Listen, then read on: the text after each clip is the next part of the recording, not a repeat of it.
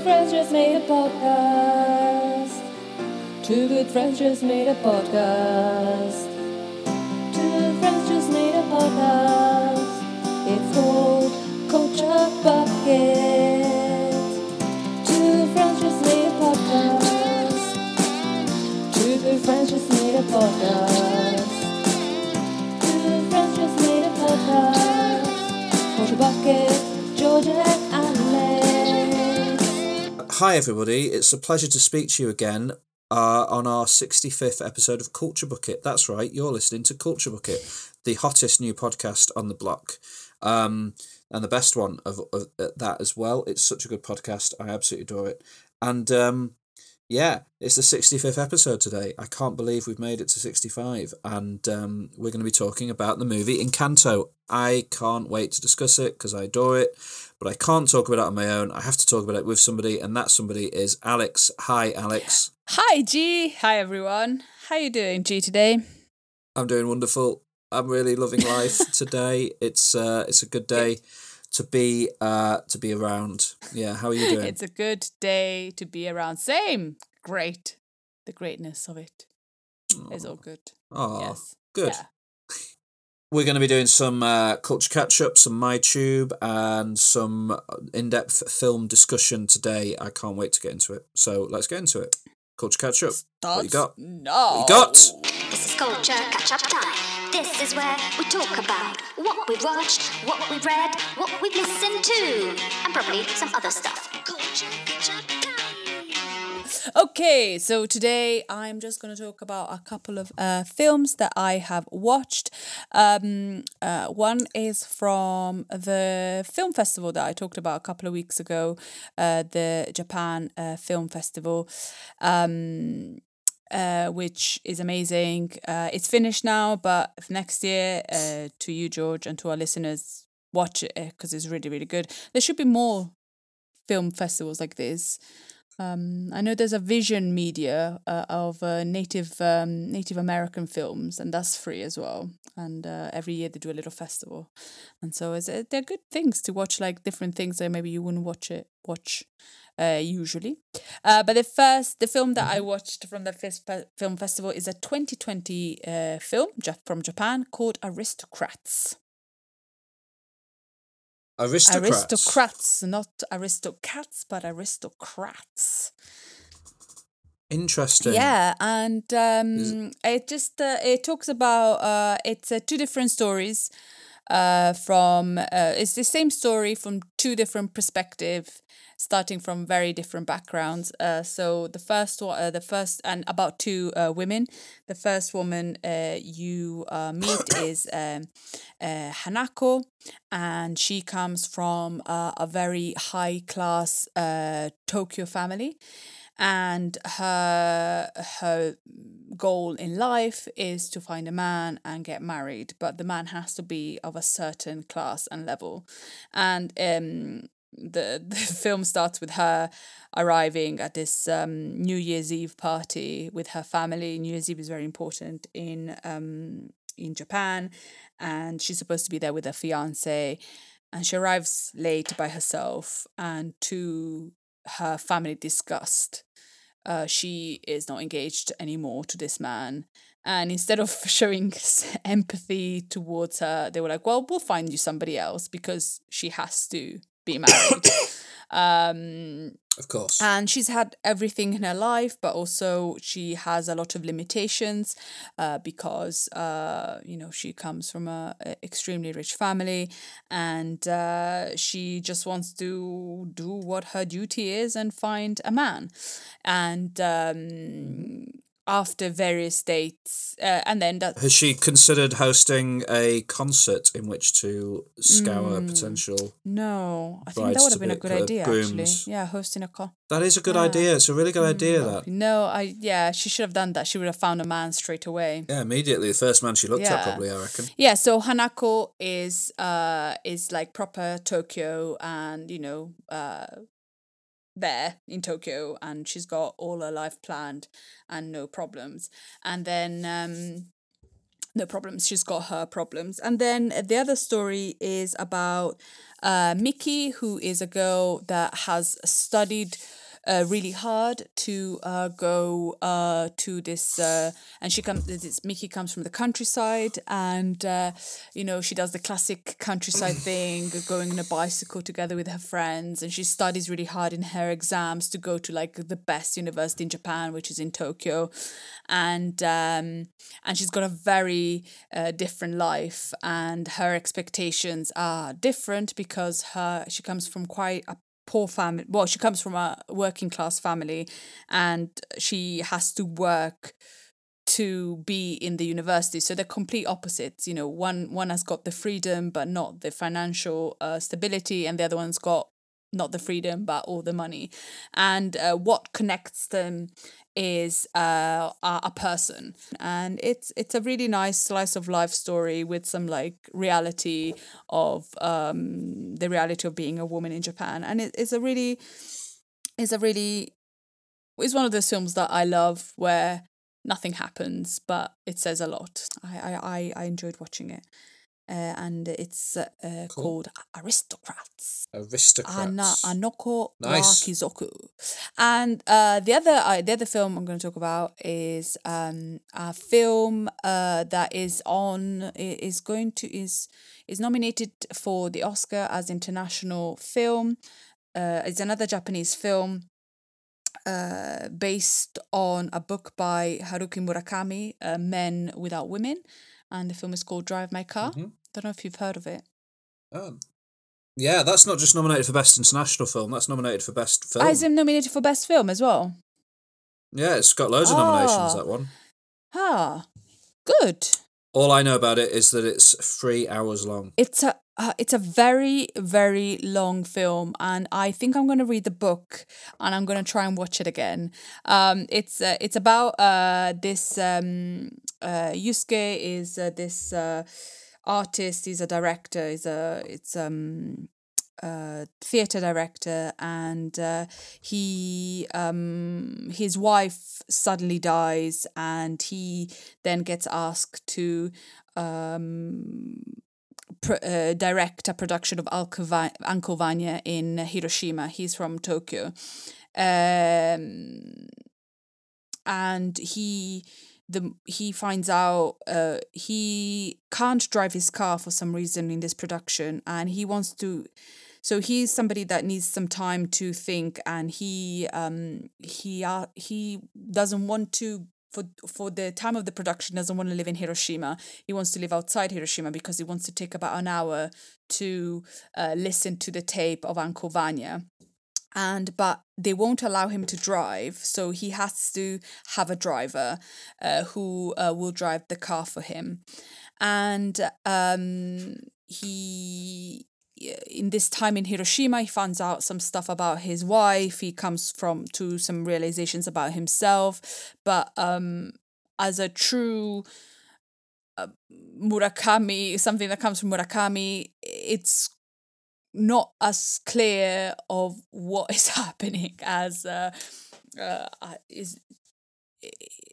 It's uh, it's interesting and there's a lot and i need to watch it again um i enjoyed it because i enjoy these kind of films but i don't really know exactly it, it, it took me you know what the those films that you watch and then a few days later you think about them and then you maybe kind of understand a, a little moment this is the, that kind of film Yeah. that you you watch and you go why is this happening why is she saying this? And then a few days later, it's like, oh, maybe it's because of that. So your interpretation kind of changes. And um, Yeah. it's it's an interesting film, and it's funny because a couple of weeks ago when we talked about "Marry Me," we were talking about spaghetti western, and uh, about the fact that they all spoke different languages. And in this production Yes. of of uh, of in this kind of is in, his Uncle Vanya's production, he casts people from different countries.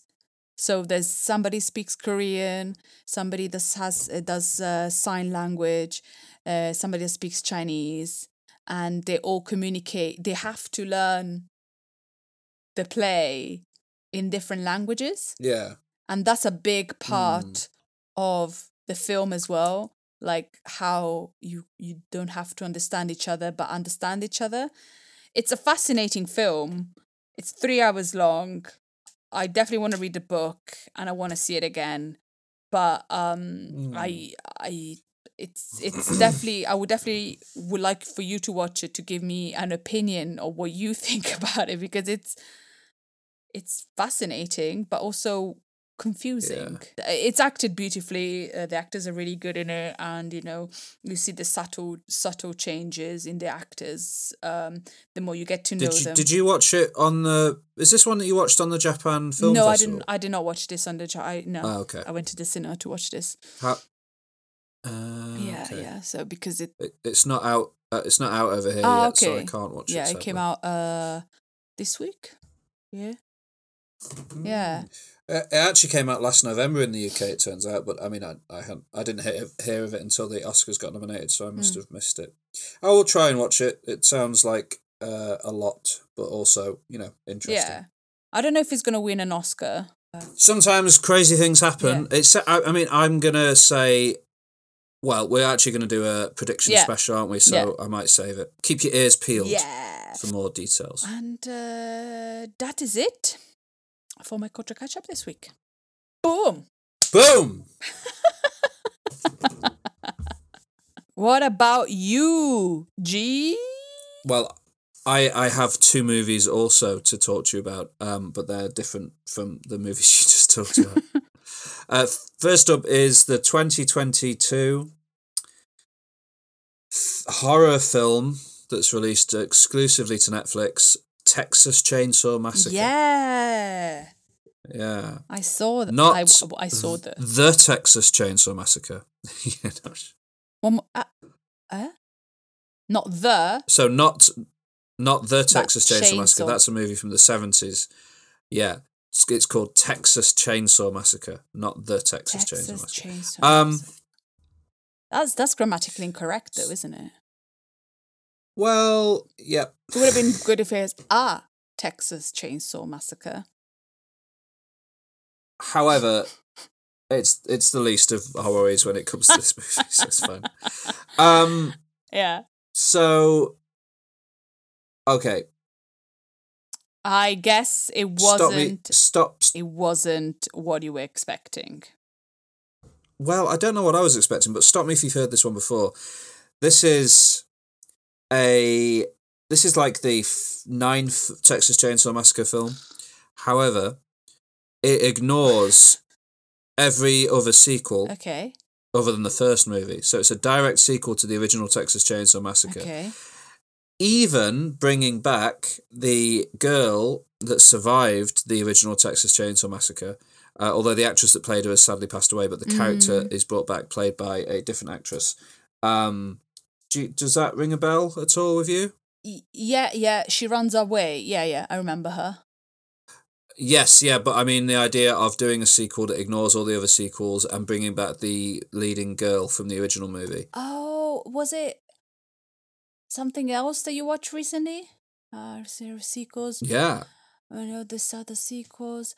Uh, Halloween. Halloween. Yes, twenty eighteen. Well done. Sorry, Thank- I'm glad you got it. Uh, yeah.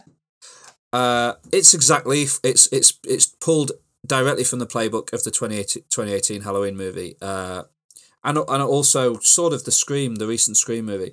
So yeah, this is a recent way of trying to revitalize slasher movies is by making a direct sequel to the original, ignoring the other ones. And that, the Texas Chainsaw Massacre is the latest franchise to attempt it. Um, produced by Fede Alvarez um, of uh, Don't Breathe and Crawl and other pretty gnarly and Evil Dead remake. Like uh, he makes gnarly, grim horror movies, so he should been a perfect fit for this. Uh, although he only produced it, it was directed by David Blue Garcia and uh, stars a variety of young people, um, such as Elsie Fisher, Mark Burnham, Moe Dunford, Nell Hudson, um, playing, you know, I, I, I can't go into too much detail. They play a variety of young people that get murdered.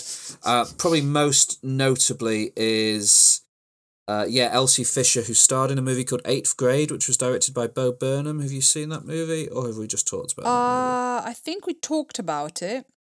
I have no, no. Okay. I I've haven't. seen yeah, it. you've seen it and you talked about it, but I've not seen it. It's a decent coming of age movie. Hmm. Uh, you should watch it. Uh, she plays uh, she plays Lila, um, a, a, a, a school shooting survivor. This character is quite important to Oh. the plot of this movie that she has survived a school shooting. Mm. Um, a you know sadly common occurrence in America. Mm. Um, she's the sister of Melody, played by Sarah Yarkin, who is a described on Wikipedia here as a San Francisco moneymaker who drags her sister with her to Texas on a business trip out of fear of leaving her alone in the city. Um, and she's joined by da, da, da, Jacob Lattimore as Dante. So Dante and Melody have and like don't ask any questions about this, Alex, because it's going to sound impossible and Just don't ask any and, questions. and, and, and insane. Okay. Yeah, but Me- Melody and Dante are both seemingly about 21 years old and they have bought a town in Texas. They have purchased outright an entire town, a ghost town, but they've somehow brought it with the idea, seemingly, that they're going to attract a load of yuppies from like um from um where's that place in Texas that has South by Southwest that sort of trendy town? I can't remember what it's called now. Austin. Good. they're going to get a load of trendy Austin hipsters to come and buy um, sh- buildings in this town to kind of try and gentrify it. Uh, a bit of gentrification is the idea. Um, so they arrive in the town ready to welcome a, a coach full of trendy hipsters who are going to do an auction to buy different spots of land in the town, um, which makes it sound as if they're going to finish this auction and be like, right, we've got a town that's got four cat cafes, six art galleries, and zero places to buy um, milk Oh. or bread. Oh. Okay. So a great idea, a really good business proposition, I think. Yeah. Um, they get they get to this town and they walk into they see this one building that's got a Confederate flag outside it, which is obviously not okay. This is going to upset the hipsters when they see the Confederate flag. We'd better go in and take that flag down. Uh, they go in to take the flag down and discover that the ab- abandoned orphanage is not abandoned. There is an old lady, an old lady living in it, Oh. and um, along with her her last remaining orphan, who is a large man uh, that doesn't speak much, and um, they get into an argument. These two young hipsters tell this woman to leave her home because they've bought it, and I guess they're meant to be the good guys uh, in this scenario. Okay. And they get two policemen to come and try and evict her from her house. Uh, in which point she has a sort of panic attack slash fit and throws up and uh, goes to uh, the hospital in the back of this police car. These two policemen take their police van and start driving to the hospital along with her uh, young son, who's uh, not young actually, he's like in his 60s, but her son. And um, one of the one of the group of young people decides to go with her for reasons I don't understand. On the way to the hospital, she dies. At which point, her son freaks out, kills everyone in the in the van, uh, cuts her face off, and wears it like a mask. And uh oh, of course, it's Leatherface, our favourite friend. Okay. Turns out it's Leatherface from the original movie. He's now in his mid to late sixties, yet is is Okay. able to uh, murder people uh, prodigiously. Nice. He returns to the town where the auction is happening and uh, massacres the rest of the people there in a classic chainsaw massacre scenario. Um, and then the movie ends. And that's the movie. That's literally the movie. I don't know how else to describe it. It it literally this film I think credits roll at like an hour and 12 minutes or something. Oh. it's like one of the that's- shortest films. Yeah. It's an episode of Uh, Euphoria. which that. is actually which is actually kind of a good thing. And it's incredibly violent and gory. Oh. Like there's a bit where a guy gets his arm snapped in half and then and then the shard of bone from his arm is stabbed through oh, his neck to murder. Yep, oh, it's yep, yep. oh. Why? Uh, and what we ultimately get down to is that this is a terrible Texas Chainsaw Massacre movie, but kind of a fun slasher movie. So if you don't care about something that's beholden to the original Texas Chainsaw movies, this might be a fun time. If you care about the Texas Chainsaw Massacre movies, you'll probably find this kind of annoying.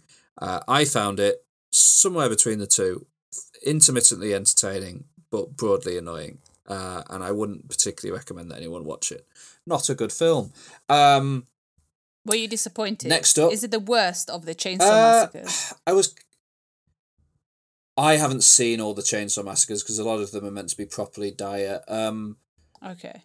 I wasn't disappointed. I didn't have particularly high hopes. I think that um, the original movie is is a, is a masterpiece, and all of the other sequels kind of there's no way that any of them can live up to it. So whenever Yeah. they make a new one, if it can at least be entertaining, that's fine. But the fact that this one, I think what annoyed me about this one is it takes so many cues from the twenty eighteen Halloween movie, but doesn't understand anything about what made that movie a success, in my opinion. Um, like the, the the legacy character they bring back, the survivor from the original movie, she turns up three quarters of the way through and is uh well, I won't spoil it, but doesn't really make much of an impact when she arrives. uh, yeah. yeah. Um. So yeah, I don't know. I guess I was disappointed. Also, Fede Alvarez's uh, involvement made me, and I guess it is gory in the way that his movies are and kind of grungy. Um, but it, it it's still no, not up to much. Uh, the next movie I'll talk about is one that I managed to go to the cinema to see. The often, repeatedly um, delayed but finally released to cinemas, Kenneth Branagh's Death on the Nile Ah, yeah. the latest Ag- uh, Agatha Christie adaptation from Kenneth Branagh, where he stars and directs uh, as Hercule Poirot. Or he stars as Hercule, Hercule Poirot. I hope he didn't direct the movie as Hercule Poirot, because that would have been, I imagine, quite uh, irritating. Well, I was if- if surprised done that I saw Hami Hammer in it. I thought he was gone. Yeah, but when do you think they when do you think they filmed this oh, I have no idea. I, I just long before he was cancelled. Really? Like this movie was filmed.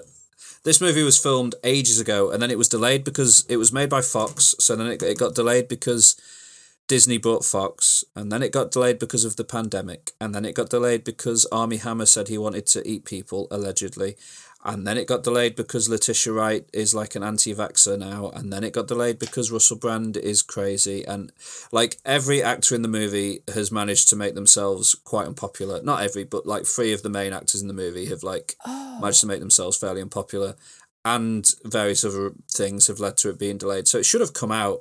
I don't know, a year, two years ago, and they've delayed it and delayed it and delayed it and delayed it, and finally it's come out. And um, it's got quite the cast. We've got Kenneth Branagh in the tit- in the in the Hercule Poirot role.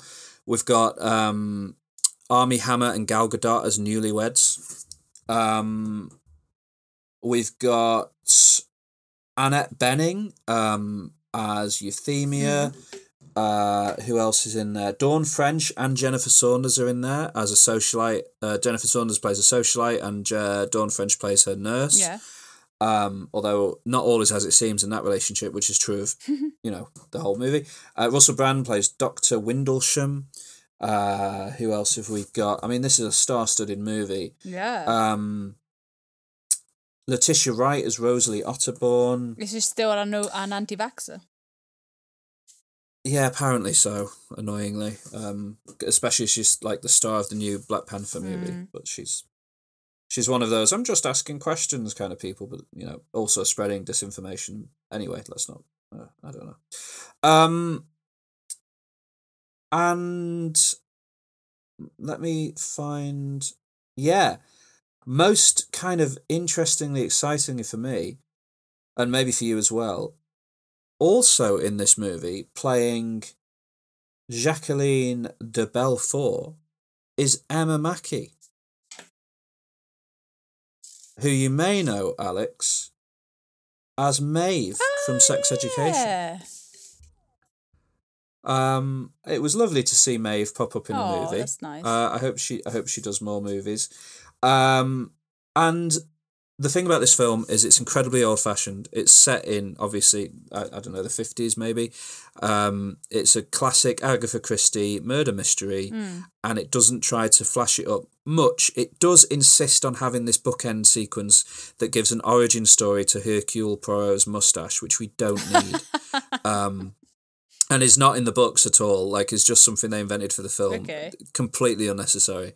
Uh, and they try to kind of give him a bit more character, and they have him like in this movie. He's got a lost, a long lost love that died that he's heartbroken about still.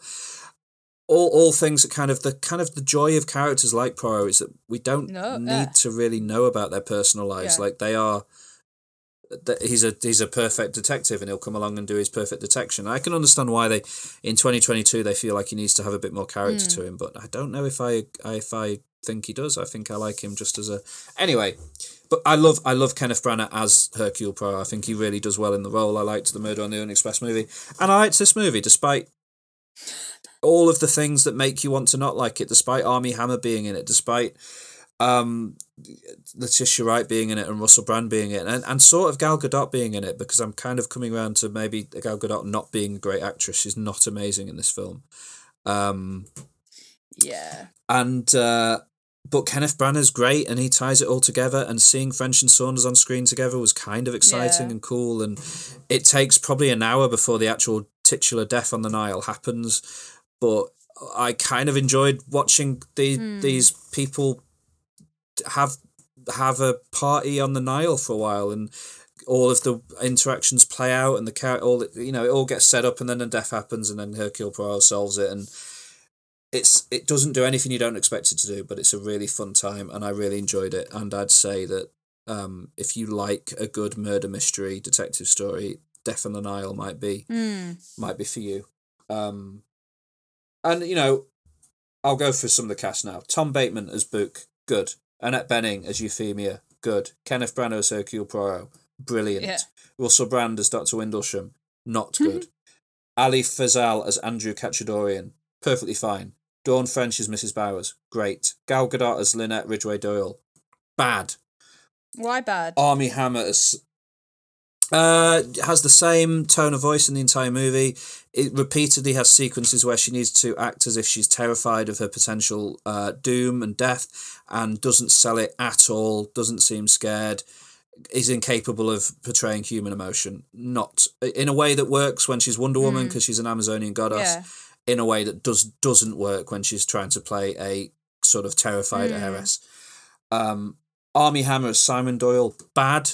The scene where he discovers uh, a dead body and cries is like watching, um, I don't know, a, a- a dog try to understand gl- global conflicts. Um, Oh. Rose Leslie as Louise Bourget. Ah, Rose Leslie. Oh yeah, she, I knew I recognised her. She she was she was in Game of Thrones. She's Kit Harington's wife. Oh yeah. um, and and and and a, and a very you know talented actress in her own right. Uh, fine, she's fine in it. Emma Mackey as Jackie de Bellefort, great, love Emma Mackey. Uh, Sophie Okonedo as Salome Otterborn, a renowned jazz singer, pretty great actually. She's good in the movie.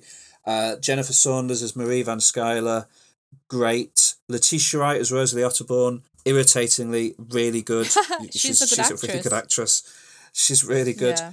And uh, Susannah Fielding as Catherine, a character that shouldn't be in the movie, but she's fine. She's on screen for about two seconds. Um, yeah, so uh, a, a, good review. I liked it. I liked Stefan and Nile, but it's weird that it's a weird it's a weird thing. Like the meta of it is weird. But yeah, so that's uh, that's my cat. That's my culture catch up. How are you feeling? Sounds good. Yeah, I feel sorry about Yeah, you're gonna watch. Gal Gadot because Oh. I don't know. It's just I want her to be good because she struggled in Hollywood for years, hasn't she, to become an actor. Yeah, And yeah. she found and I thought she was spectacular in Wonder yeah, Woman. and she found her her um, kind of her role. But in other things I've Yeah. seen, she's not she just great. doesn't have much range. range. I don't know. The range Yeah. is um, missing, I think. But you know, Yeah, maybe maybe then she needs better she did- roles. Maybe maybe and the next role will be better. You never know. That video, that video she made where she got everyone to sing "Imagine" didn't endear me to her either. So, yeah. Um, oh no, you just put But anyway, you just put that stupid "Let It Be" song. that video. oh, that "Let It Be" song is is better than the "Imagine" song. Oh that, my um, goodness. anyway, Anywho, room room for a little bit of my tube. Yeah, you got, you got some appetite for a bit of my tube.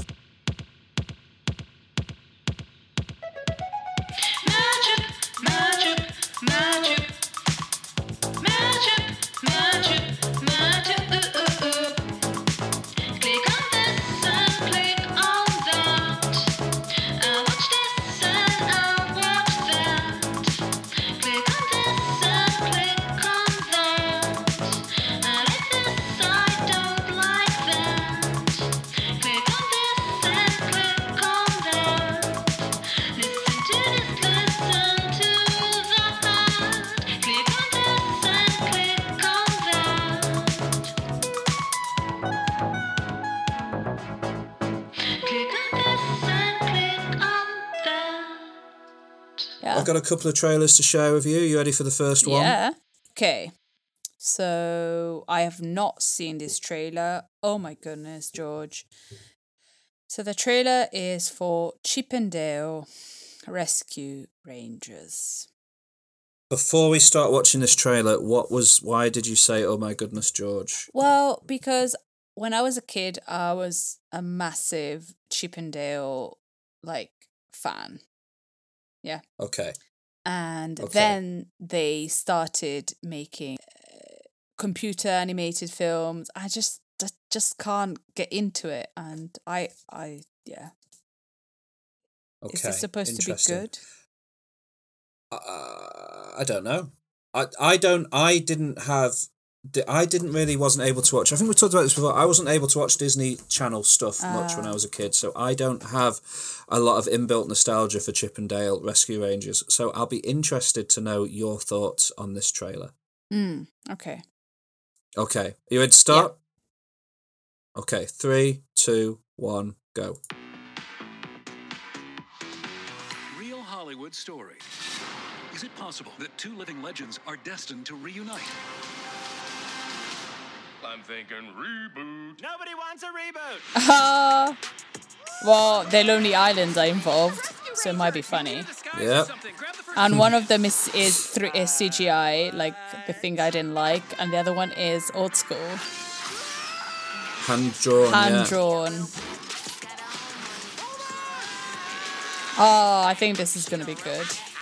Oh, there's also um, Scrooge McDuck. Scrooge McDuck. Oh, this is like. This is pretty cool. Okay, I'm It's- I'm sorry for being skeptical. Remember that animation Oh no, are they showing looked real, cats? But right. Who are you? But I think it's like a joke. talking to us? Obviously. Yeah, yeah. But it looks like you're talking to that window. It actually looks like I'm looking right at you. Okay. Look at my eyes, looking right at your eyes. Yeah. Ah. Oh, I think it might be good actually. Disney Plus. It looks like it's going straight on Disney Plus, and they're taking a big old like page out of I guess like Who Framed Roger Rabbit Yeah. and Space Yeah. Jam and like those sort Yeah. of live action animation hybrid Yeah. movies that.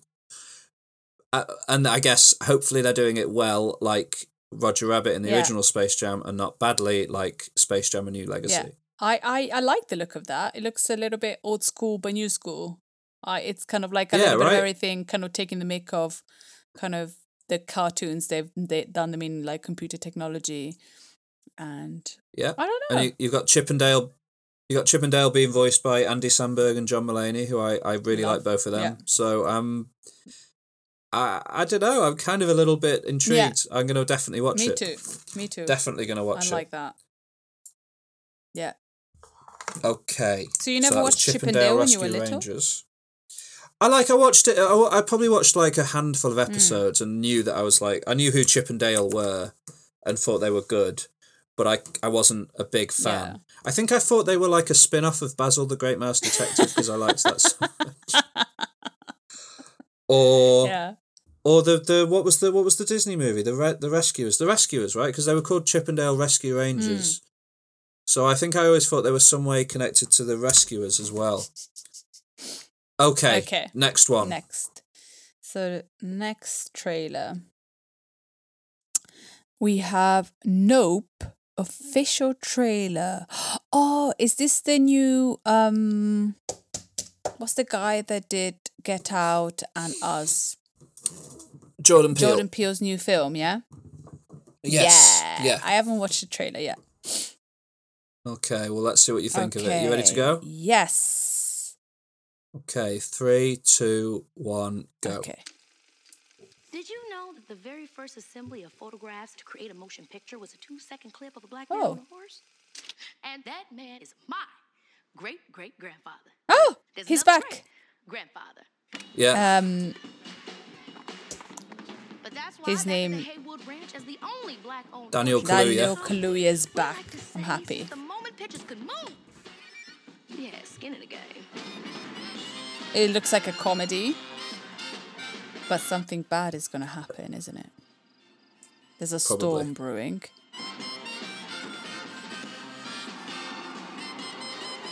And the light is going off. So is it going to be another horror film? Could could be. Oh, there's a house in the middle of nowhere. There. Oh, I like this. Jordan Peele from Jordan Peele. Oh, Daniel Kaluuya, go away from. Oh, don't be. Why? Why are you there by yourself? what? The horse is running away.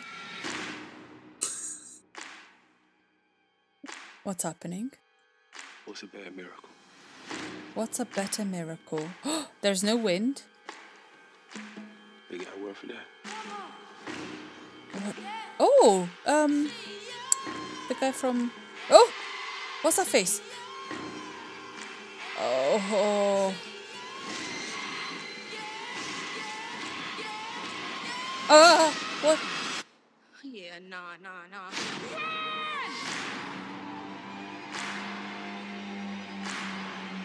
What is that? I'm. There's something attract. Nope. Something attract. Oh. Uh. That looks scary. Doesn't it? Right? That looks. And I like that similar to trailers for his other movies, still not really sure what it is or what it's about, No. but it looks cool. Yeah. I'm. Yeah. I'm confused. I think that's the idea. Also- um, I guess it's an alien film. It's about aliens. Like, was us um scary? Mm, not very, very scary. No, it was more of like an. ac- No, it was more of a just thrilling. It had vibes of a horror movie, but it, it, it I didn't find it that scary. But I really like it as just like a, a story and a fun. Yeah. You know, it's got gore. Mm. It is a horror movie, but it's not like terrifying. Yeah. Um, in the way that Get Out is, I think Get Out is scarier than um Yeah. than us, and Get Out even isn't particularly scary. He doesn't make like terrifying horror movies. No. He's not an Ari Aster. No. He just sort of But it does it does like he makes these quite fun times at the Mm, cinema but- that make you f- kind of think and feel and yeah, yeah, no, I like it It does it. make you feel something. Like I, I'm a bit scared about this. Yeah. Hmm. There's a I, I think I think we've seen enough to know it's probably about aliens, and I've seen people saying that apparently Nope might stand for not of planet Earth, which again would make it seem like Ah. aliens. Yeah. So bright. yeah. Um, do you have time for one more? Yeah. I think you might have seen this trailer, in which case maybe we could skip it. But if you've not seen it, I think you'd like it. Okay. So, see what you think. Turning red. I have not seen this trailer. Okay. Okay, it looks like a Pixar film. It is a Pixar film. You ready to go? Yeah. Okay, three, two, one, go. So, some three girls are beatboxing. They look a bit like maybe not the coolest girls. Tamagotchi. I used a to. I had a Tamagotchi? Tamagotchi when I was a kid. So did I. I know. It's a lot. Oh, so she's uh she studies a lot. She does everything, About that hustle, am I right? yeah. And they are fans of a band. It feels like me when I was their age. ah, from Inside Out.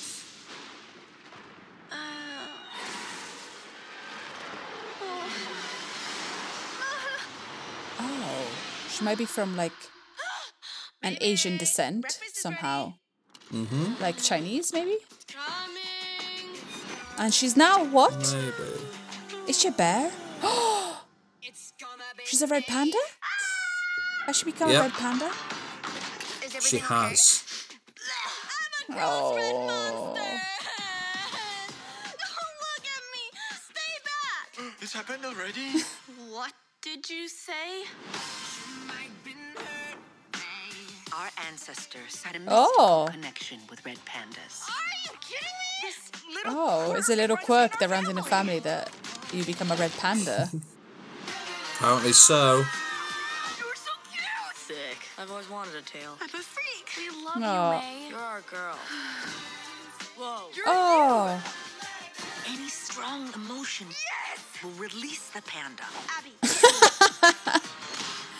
so Do you know how dangerous this is? You'll get when she's happy, she's not a panda. When she's nervous, she becomes a panda. Or when she's or angry. yeah, or when she's calm, she's not a panda, and when she has a strong emotion, she is a panda. Maybe. Ah, My whole life I've been perfect little Mei ah. Mei. But maybe I Now don't Mei is new me. becoming less serious, Mama's girl. and she doesn't allow bullies anymore. huh? Wow. You know what it reminds me of? That trailer. What does it remind you of? That trailer of um of uh Stephen no Stephen King they showed me. I think it was on fire. The girl that fires up. Oh, fire Fire starter. is fire starter. but instead of Yeah. starting fires, she becomes a red panda. I think you're the only person to connect those two movies. No, it's a good. No, you're you're not wrong. You're right. I'm not saying you're wrong, but I don't know if anyone else has made that connection. But it's Well, it's interesting. good though about emotions and about how to deal with them. I like it. Go Pixar. Yeah, and it's got a cool cool red panda in it. Yeah, I think it's gonna be good. And I think Billie Eilish has done a couple of songs for the soundtrack. Has she? And yeah, and it's going straight onto Disney Plus. Awesome. So I like that. yeah, we can all watch you it. know, Yeah, yeah, yeah. Cinema in Italy is not being my friend. Indeedy. Right. Shall we chat about another movie that's on Disney Plus? Yeah, let's Yeah. chowder, chout. Let's chat about Encanto. Let's chat about Let's Encanto. have a little- a little- oh, whatever. A little chout about Encanto. Yeah. Um, right, Encanto, the newest Walt Disney Animation Studios classic, uh, released in 2021, Mm. but it's got a bit of a tail on it, this movie, because it didn't really, I feel like it took a few months for people to really take notice Yeah. of it, and particularly I think when it hit Dis- Disney Plus on Christmas Mm. Eve, it um, got a lot more eyes on it. Uh, directed by Jared Bush and Byron Howard. The music is, of course, by Lin Manuel Miranda. Mm-hmm. Um, his second or third Disney film he's done the music for. Maybe it's even f- second. he did Mary Poppins Returns. He did, well, he did Mary Poppins Returns and Moana, Ah, right? yeah. Sorry, I forgot. and now Mary this one. So he's done at least Yeah. three. Um, uh, it's it's uh, stars a wide variety of wonderful people. Stars Stephanie Beatriz Mm-hmm. as Mirabel Madrigal. You've got Maria Cecilia Botero as uh, Abuela Alma Madrigal. John Leguizamo is in this movie as Bruno Madrigal. Oh, I really like Uh, him. Jess- Jessica Darrow as Louisa Madrigal, Angie Cepeda as Julieta Madrigal, Diane Guerrero as Isabela Madrigal, and Adassa as Dolores Madrigal, along with a few other people. Uh, it was made on a budget of around 120 to 150 million dollars and has made so far 243.9 million dollars. So, not a Frozen level success, but certainly has uh, you know done some numbers.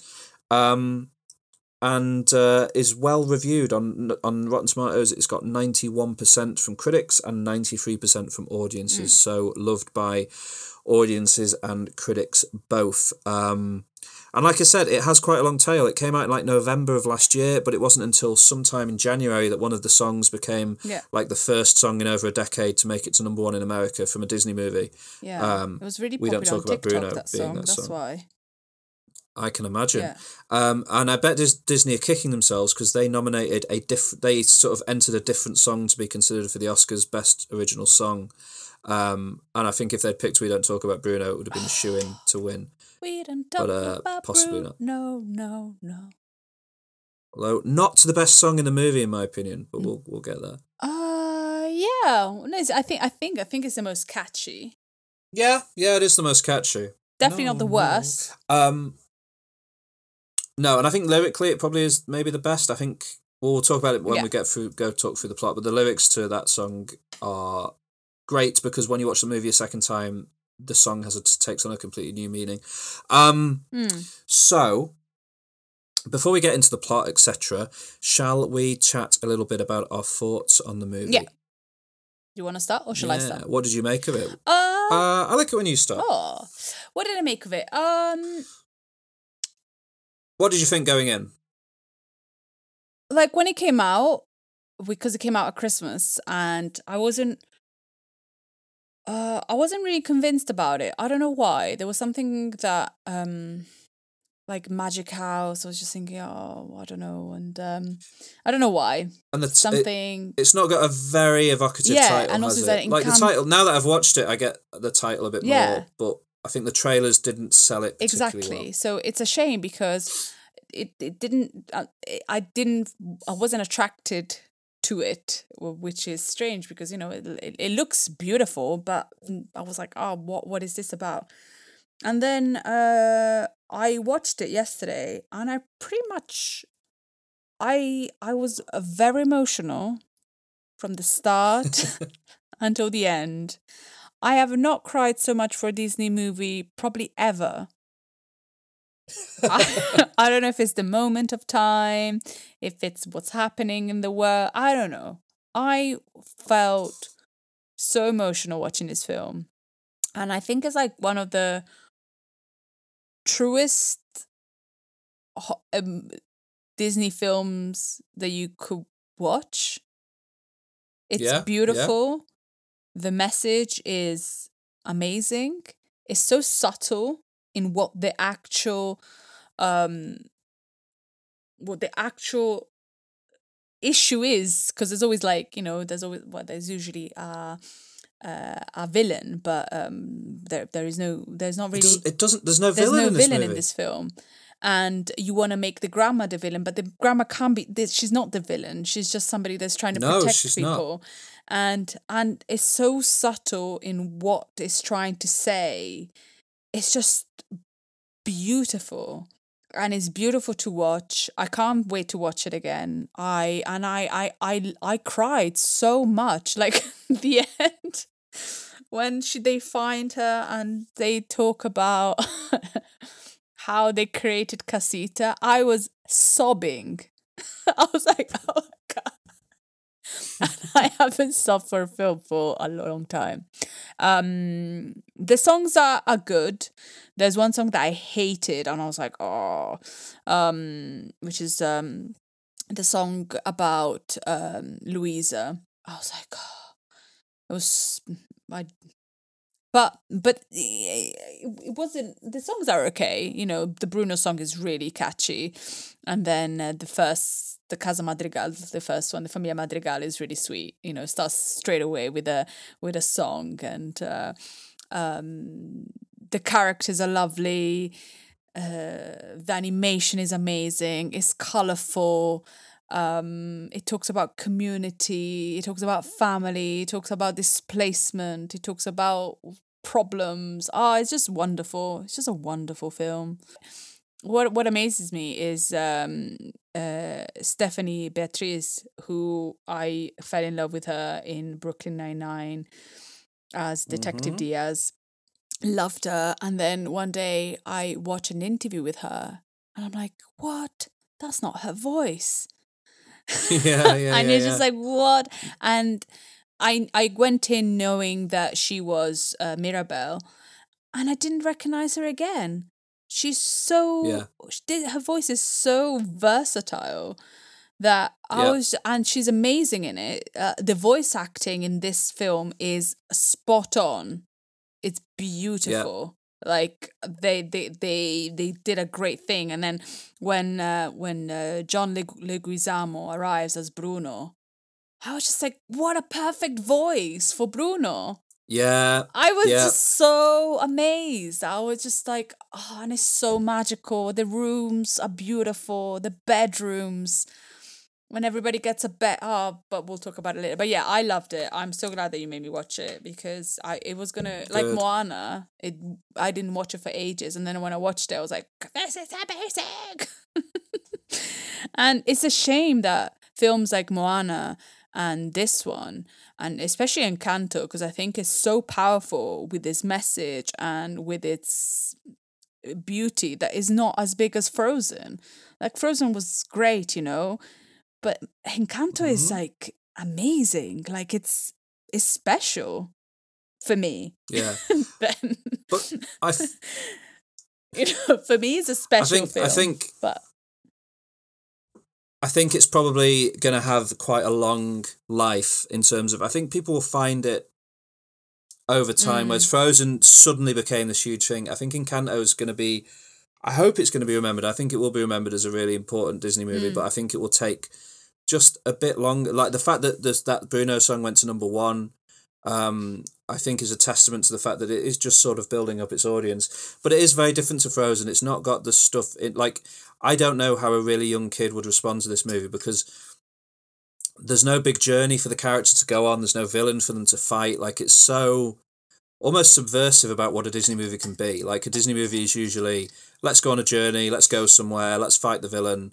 None of that happens in this film. What what did you what tell I know you liked it, but what what what do you Well, yeah. So I mean, I've talked about it before, but I, I, I watched it similar to you. I didn't watch it. I like when I- when I first saw the trailers, I was like, oh, it looks like a Disney movie. I, I, and I could have gone to see it in the cinema, but didn't didn't bother. Mm. And then over time, I heard about that Bruno song becoming really popular.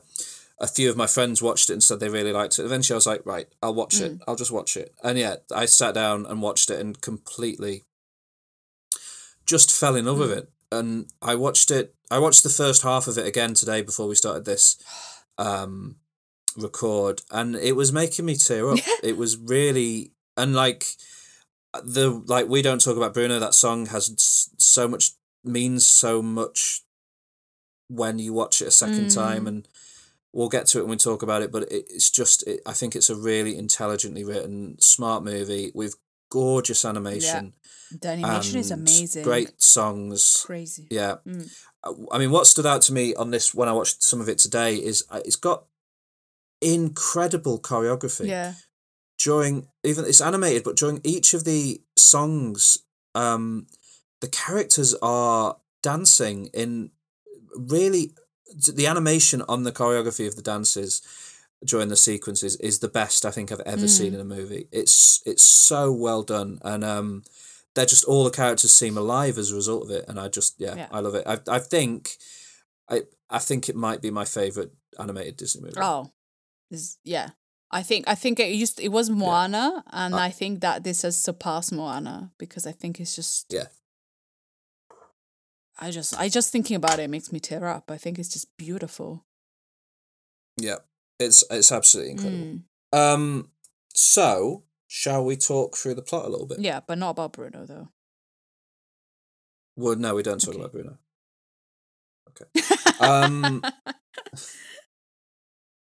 Uh, I said that to you in the episode where I reviewed it, and you didn't get it. Obviously, No, of course I didn't no, get it because I was like, um, because I, if you if you think about um, uh, Luca is Silenzio Bruno, you know, when they they want their courage to come back, it's like Silenzio Bruno, Yeah. yeah, and so it's Bruno again, and I was like, what? I'm confused because I don't remember. We don't talk about Bruno. I remember Silenzio Bruno, and then then you watch this, and the yeah, but they were saying that it was his name was going to be Oscar, but it didn't really work because you say Yeah, yeah, we yeah, don't talk I- about Bruno, no, no. No. Great. Yeah, yeah, yeah. It makes a lot of sense to call him Bruno. Yeah. Um, Let's talk about. so yeah, the movie opens. The, the movie pretty much opens on a on a song, right? Yeah, uh, which is- the the Ma- Familia Madrigal.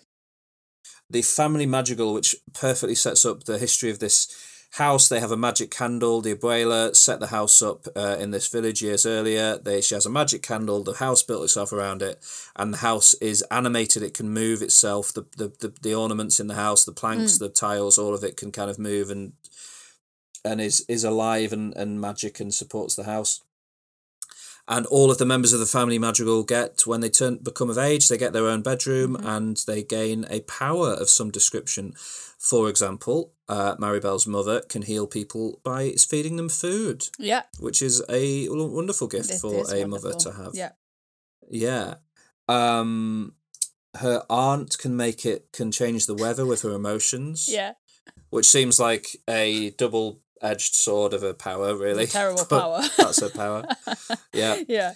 Um, her nephew, I think, can Shapeshift. or cousin, her cousin, yeah, her cousin can, can shapeshift. shapeshift. Yeah. Another of her aunts, I think, can uh, hear anything. Has incredible That's her cousin hearing. again. That's her cousin. Yeah. Sorry, yeah. Uh, Dolores and uh, she has two older Yeah. sisters, one of whom is Louisa, who's incredibly strong, Mhm. And one of whom is Isabela, who is uh, perfect, Perfect. and can make flowers bloom wherever she Yeah. goes. And uh, the children um, who are following her around and asking her all about her family uh, are determined to know what her special power is, what Mirabel's special power Yeah. is. And uh, uh, one of my favorite parts of the movie is in this early moment where, and I think this was the when I first watched it, this was the moment where I was like, I like this movie. Was where uh, one of the kids is like, "But what's your power?" And she's like, "Relax." And the kid just goes, "It's physically impossible to relax." and the way the kid says that line um, makes me like reminds me of I don't know. Yeah, I, I, I feel I, I feel for that kid Yeah. when he says it's physically impossible to relax. Um, and uh, yeah, we discover that Mirabel has no gift. No. No, she has no No. gift. Yeah, because that's how the film starts, Um, doesn't it? Like she's her she's talked to to her grandma, and then she goes to the door, and then then the musical number starts. So we're still not sure if she has got a gift or not uh, when she Yeah. sings, and so she's delaying, delaying, delaying, and then poor Mirabel. She has no gift. Oh, and also at this point, Bruno is briefly mentioned, um, but nobody likes to talk about Bruno. It's made quite clear. Nobody talks about Bruno. Um, no, nobody talks about Bruno. Um, and then uh, what do we do? We're introduced to the family Yeah. a little bit, and we discover that it is Antonio's day to receive his Mm-hmm. gift. Antonio being the youngest uh, son of Pepa, and um, he receives his gift, and he's terrified because it's the first time that somebody has received a gift since Yeah. Was denied a gift. And there's a very cute moment where she walks up to the door with him that makes me. Oh cry. my goodness. It was so I was like, oh, because he Um, really wants. To, And this was this. he really wants her to walk. This was him. the. Yeah, and she does, and the family sort of really treat her quite poorly at this point in the movie. yeah, Um, particularly the definitely the grandmother, the abuela. Yeah, Uh, and at this point, I was like, they're all the villain. All of these people are Mm. villains. They're they're horrible. I'm really. I was I was judging the family madrigal in a big way at this point in the movie for the way they. uh because she has to still sleep in the nursery, Yeah. Mirabel, because she doesn't get her own Yeah. bedroom, so they make her sleep in the nursery. How awful! Mm, That's not okay. yeah, Um.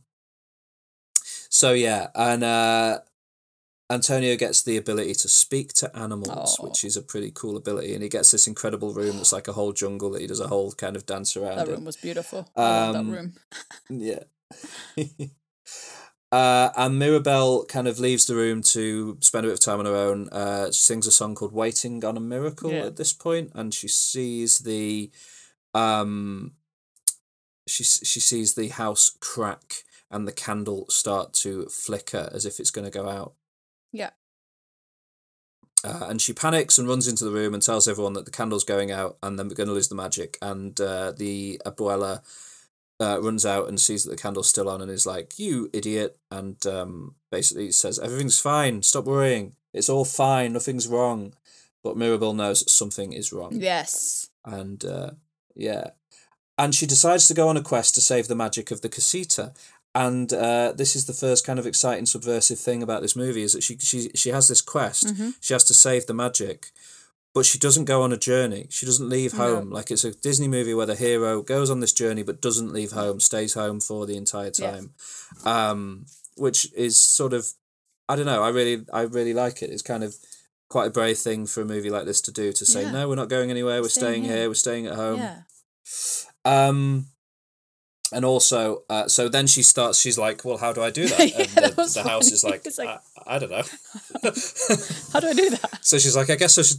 I guess I should start asking people, and she has the bright idea of being like, "Well, Dolores can hear anything, so maybe she's Yeah. heard um, some rumors." And there's a there's a lovely bit of foreshadowing here, uh, Alex, where Dolores mentions that she's heard the only people she's heard talking about the magic leaving are Louisa, the sister, Yeah. and the rats in the walls.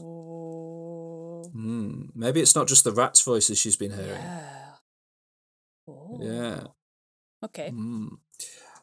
Uh, so then, um, then Mirabel goes to find Luisa to ask her about the magic. Yeah. And um, Luisa is super strong. The entire village, more than any other member of the family magical, the village seems to really rely on Luisa's Yeah. strength to keep them all going. Yeah. Um, which is obviously a lot of pressure for a young woman to to have to take. and and you yeah. see it like she doesn't say anything but you can feel like she's like busy and she, she's got lots of pressure on her and it's kind of like oh Yeah.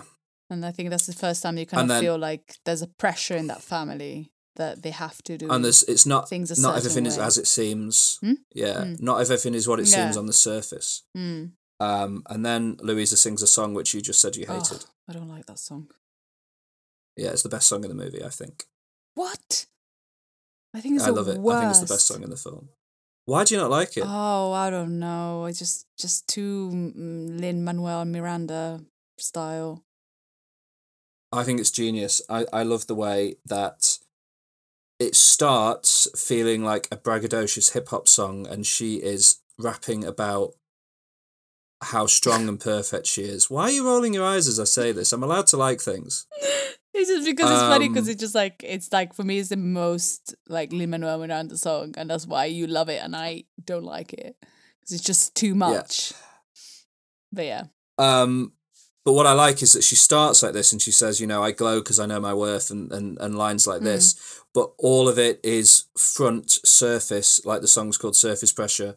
And actually, she's completely crumbling and unable to cope with the pressure. And it segues from being this braggadocious, hip hop inflected song to like a very intimate, bearing her soul song. And then it shifts into like a pop song to match that emotion and that vibe. And I think that that's very clever. Why are you no, I'm just I just don't see it. I just can't hear that. I uh, I just think it's just uh, I don't like that song at all. Um, and yeah, she she yeah she goes on to explain through her song how much pressure Yeah. she feels on she's under because of this, and that she's worried the magic will fade. And Yeah. then what is she without her strength? Can Yeah. what can she contribute to the to the to the and family? I, and it's I like it's sad. that's the first cracks that you actually see in the family. You first see the cracks in the house, and then it seems like it's a perfect family. That you know they always eat together and they always do things together. But that's the first time that you kind of see that maybe the family is not as, you know, happy as it seems to be. Mhm, yeah, and I think it's in yeah. So then uh, Luisa gives Mirabel a clue and says that the answer may be in Bruno's room. Bruno.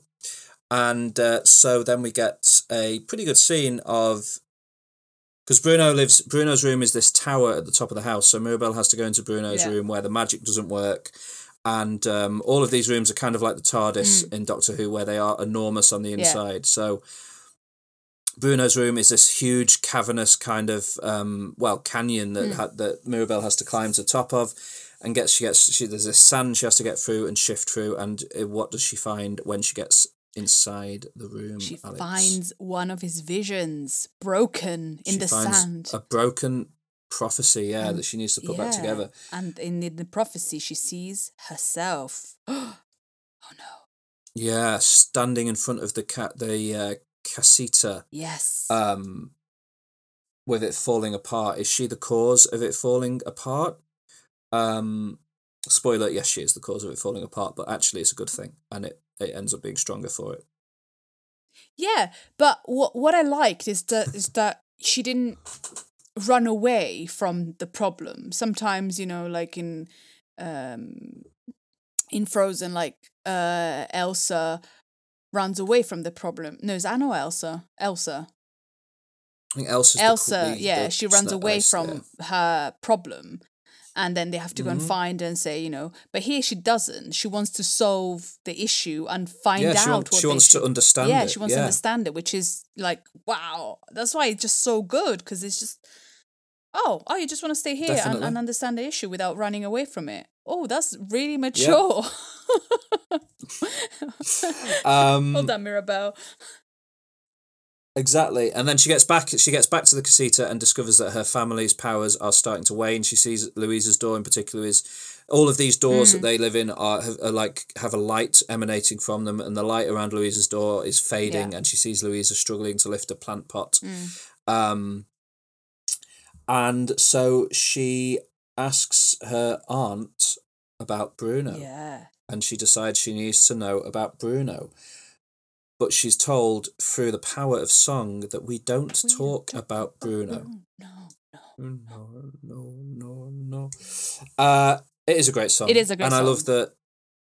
It kind of it's made up entirely of different Yeah. characters explaining why they don't like Yeah. Bruno because he gave he had the power of prophecy. The, the, the one criticism I have of this movie is that all of these characters have like the emotional depth of a child because none of them can see what should be quite clear that Bruno's gift of prophecy hmm. doesn't mean he can alter the future. Yeah. It simply means he is sometimes the bearer of bad news. It doesn't mean that he his presence or lack of presence in their lives does not affect what's going to happen to them. But don't you think But they don't see that. But don't They- you think that maybe because they're so focused on making the family go forward that they're just kind of they're kind of selfish in a way.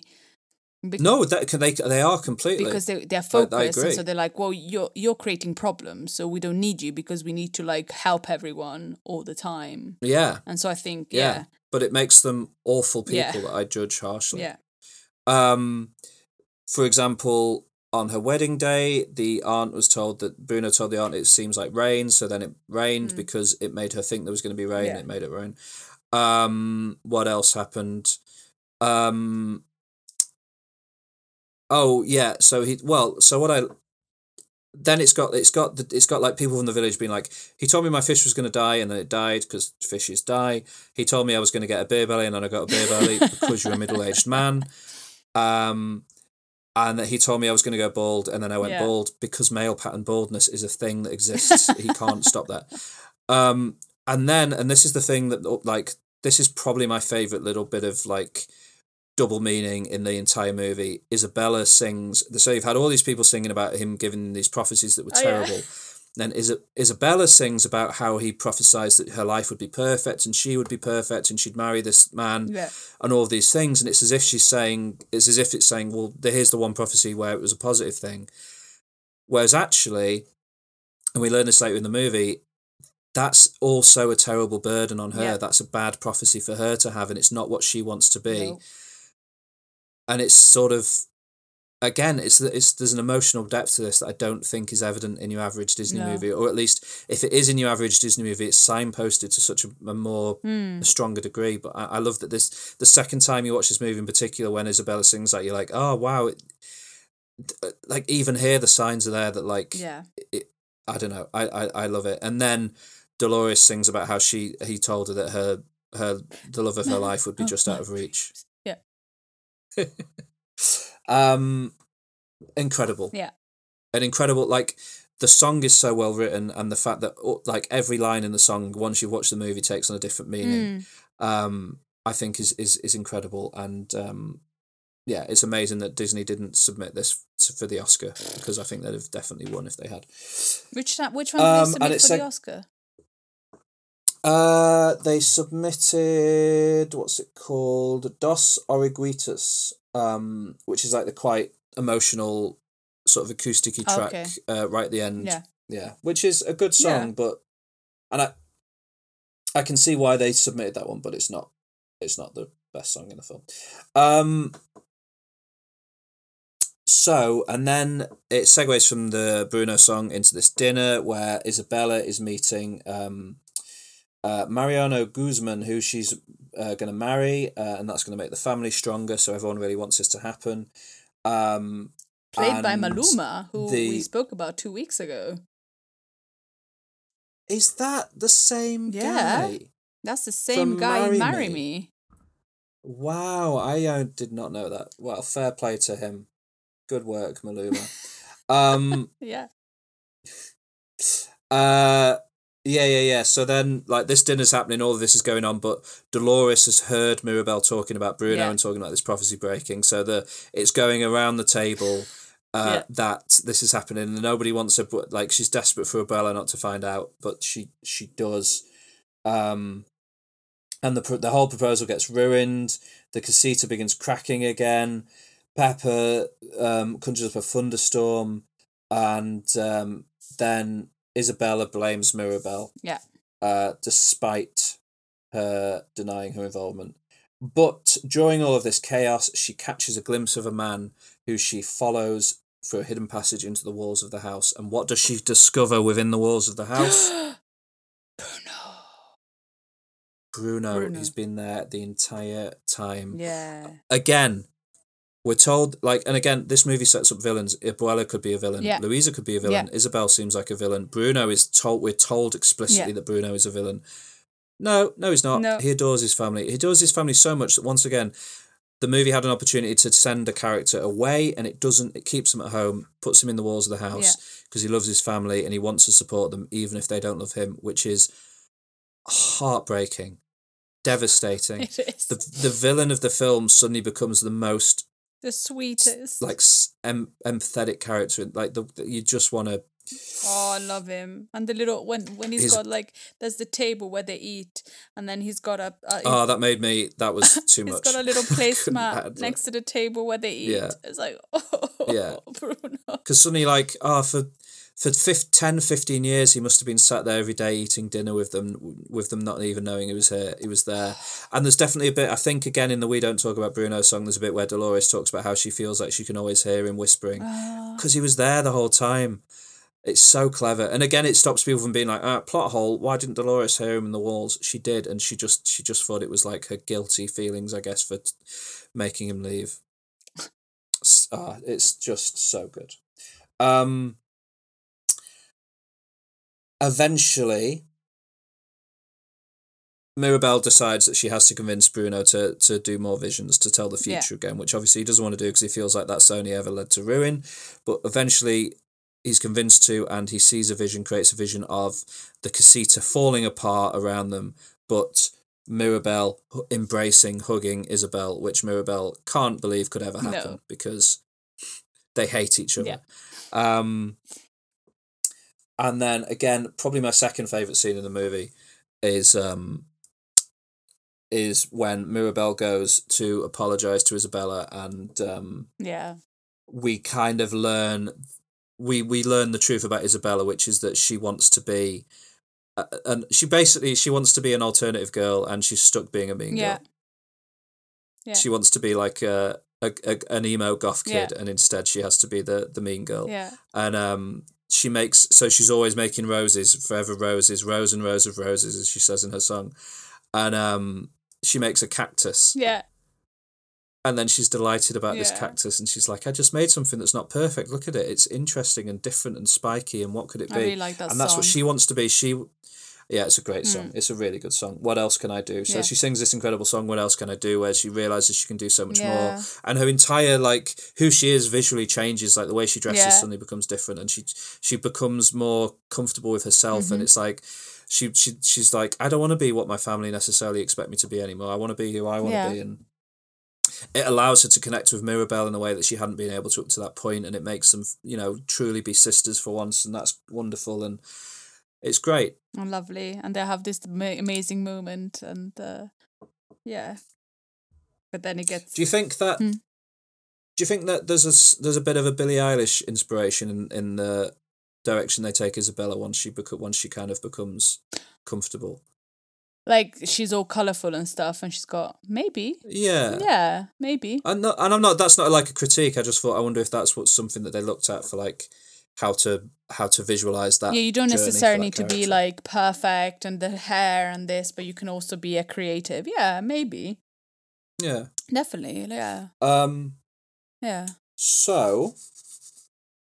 Uh, so that that's so there's a moment where it's like oh it's great they've made up Is- Isabela is comfortable with being who she wants to be Mm. but then uh, Alma the abuela discovers what's happened Yeah. and um, has a, something of a villain turn where she's quite harsh to Mirabel about what Mirabel's been doing Yeah. Yeah. She. um, but what does she's what, really hard on Mirabel, and uh, she's uh, yeah and she says some really harsh things to her, uh, which any family but what does member. Mi- what does Mirabel do does Mirabel back down and apologize No, no. Which no because. Mirabel's the best what does she do She she's says, the goat she's the um, absolute goat She says that. Oh, I think she says you've always been too hard on me, and she was trying to help, and she runs off. Yeah. And what happens to the casita? Ah, so uh, the casita and the casita uh the destroys completely goes in wrecks and ruins. Um, Yeah. So Abuelo and Mirabel have this huge fight. The candle goes Yeah. out and the casita falls apart, and Bruno's prophecy is fulfilled. yeah. Um, and then we get a flashback, don't we? Is it around here? So because Abu- Al- Alma Abuela runs away, And they all look for um, her. We, s- yeah, And I think I think do we get the flashback when uh, Abuela finds Mirabel at the river? Yeah, yeah, yeah, yeah. When they find each other at the river, So um Mirabel goes to the river that we see at the beginning where Mhm. uh, Abuela Alma uh, runs away and manages to run away from uh, the people that are attacking their village. And then we some have, sort of not ill-defined conflict is occurring, right? Yeah. And she's being chased down by people on Yeah. horseback, and she gets this gift of the uh, of the candle. yeah, and then we have a um, yeah, and then we have a um a flashback which I sobbed so much. I was so heartbroken then. Um and you know, it shows how like she was harsh because she didn't want to lose things. She didn't want to lose what they had and she wanted Yeah. to protect it and the only way she thought to she could protect it was to the wrong way because no nobody ever knows the right way, do they? And it's uh Mm. And I guess the key is like it's not about the gift wasn't about the powers the gift was about the fact that the powers allowed her to keep her family Yeah. together and the magical house allowed her family to stay Yeah. together and it should have been about the family and not about Mm. keeping it all perfect um and that's a that's such a complex Mm. message to weave into the film and and like it's ju- like the hero of this movie isn't an orphan which is so rare for a disney movie like no parents are being murdered in this Yeah. film it's more about learning to it's about sort of a family having a frank and honest conversation about what they are and what they mean and what it means to be a family and that's just such a yeah, it's kind of a power a powerful thing um definitely. and and bruno turns Then up Bruno everyone arrives. wakes up yeah and he's really scared of uh, Abuela Alma. And then she kisses Yeah. him. And I was like, Yeah. oh. because he's her son he's her like, son. But I think, I think, she he, I don't think anybody, I don't think anybody told him to go. I think he left because he felt like he was a burden. yeah but did they look for him No. Mm. Um, but you know, they've I think they're learning their lessons. Uh they go back to they go back to the casita and they find all the villagers there ready to help them rebuild the house. Mm. Uh, which they do. There's another wonderful fil- song here called "All of You," Mm. um, where Bruno gets to sing a little bit about uh, himself, and I like that a lot. Mm. Um, and yeah, they rebuild the house. I think everyone gets their powers back. Is that right? Yeah, like the, the entire village helps them to rebuild the house and then everybody gets their power back. But like the door becomes everybody's door. They're not divided anymore. They're a community Yeah. now. So everybody's got Yeah, a, like the door the main door of the house is yeah.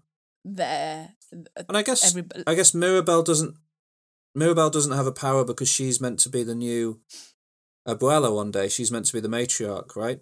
I guess is the point. Yeah, yeah, because I think I think uh, she's the one that's supposed to keep everybody together. And Yeah, uh, her power is yeah. that she's the unity. Yeah. She's the thing that keeps the family yeah. together. And um, Mirabel And they and- didn't see that, and that's what. Yeah, and Mirabel and uh, Abuela are the only people that talk to the to the casita. Nobody else talks to the casita. There you go then. Mm, so I think Oh, that's probably. I didn't think about that actually. So yeah, they're probably she's probably gonna be the new Abuela. Mm. Yeah, Mm. she'll be. Yeah, she'll be the. That's her power is that she keeps the house going, and I think that's why Mm. the house fell apart because the family lost sight of that. Yeah. That that's who Mirabel should be. Yeah. They shunned her because she didn't have some flashy. Mm. She couldn't fly or talk to animals or make water appear. But the amazing Um, thing is, they didn't shun her in a like active way. It was passive. It was very like aggressively shunning her. So it's like a, like a little bit every every time. So it's kind of like they weren't like saying, "Oh, you're terrible." They were just saying, "Well, just just just don't ruin anything." and Yeah, and exactly. she's kind of like the black sheep of the family without being like actively shunned, but just Yeah. moved to the side. Um, yeah, Oh, it's, it's What so a great good. film. Uh, and then yeah, it sort of ends with them. They take a family picture Yeah. all together f- with, for once with Mirabel and Bruno Mm. there. Because yeah, that was the thing that made me absolutely rage at the movie at the start. Was there's a scene early on where they take a family picture together. They don't even bother to include Mirabel. no, Oh, it was. It made me because they're so furious. I was so self-centered. angry on they're so self-centered to like Yeah. make think this family look amazing. Oh, we're we're a great family. You know, we we can, and they And It's like what's special about Mirabel? Nothing. So she doesn't get to be in the Mm. photo. But in fact, she's she's better than all of you. You should all be licking her p- boots. Anyway, so hmm But nobody's really the the evil. Nobody really does it on purpose. Nobody really shuns her because, like everybody, you can see that everybody loves Mirabel. It's just they have to keep up the power of the house, and it's just yeah. And that's why I think I liked it because it wasn't just there was nobody really to hate. You could just like dislike some people at some point and like them at other points. Like the mum is always lovely. Like Mirabel's mum is always Yeah, no, lovely. definitely. Yeah. And the dad as well. Um yeah, I like the dad. The dad's funny. Mm. Um so and that's that's the end of the movie. Yeah. And I it's it's just it's a masterpiece. I love it. Yeah. I'm glad that we've talked about it. Yeah. I hope if you haven't if you've listened to this and you haven't seen it, the joy of this movie is the animation, it's the songs, it's the it's so much more than just the storyline. So, you know, still watch it. Yeah. Go and see it. Yeah, It's it's great. It's great. definitely. Um 10 out of 10. 10 out of 10. Definitely 100%. And I don't know why it hasn't had more hype, but I'm, I'm sure it's going to. I'm going to watch it again this weekend. Because it's Yeah. so good. It's a good choice. It's so good. Yeah. Um, so yeah, uh, that that sort of brings us to the close of the episode, though. But it's been a pleasure to talk about uh, Encanto. That was episode sixty-five of Culture Bucket. Ooh, 65. Yeah, boy. Um, next week we're going to do a special on the Oscars, predicting the Oscars. Predict go. We're going to go for the different categories and say, uh, to the best of our ability, what we think might take home the trophies. And uh, the Oscars are stupid and silly, but So it's just we. a fun way to celebrate. yeah, exactly. and it's a fun way to celebrate the movies we like and talk about movies. Yeah. So Yeah. um, let's not take it too seriously, but let's enjoy it as well. Um, and obviously, the Oscars when they give when they give um, when they, when they when I'm an opportunity to highlight uh, work that may have gone otherwise unnoticed, Mm. they are obviously quite important. But uh, generally, they're they're too ridiculous and they make the wrong choices too many times for me to take it much more seriously than that. Uh, so yeah. There we go. We'll talk about that next week. And it's been a pleasure to have you with us. Please, please, please, can you go and rate and review us on anywhere that you're able to, such as Spotify or iTunes, and um, give us give us the old recommendation to all your friends and help us grow. We'd really appreciate it, and we love you very much. And uh, follow us on all the social media channels, mainly Instagram. Love you. Bye. Thank you.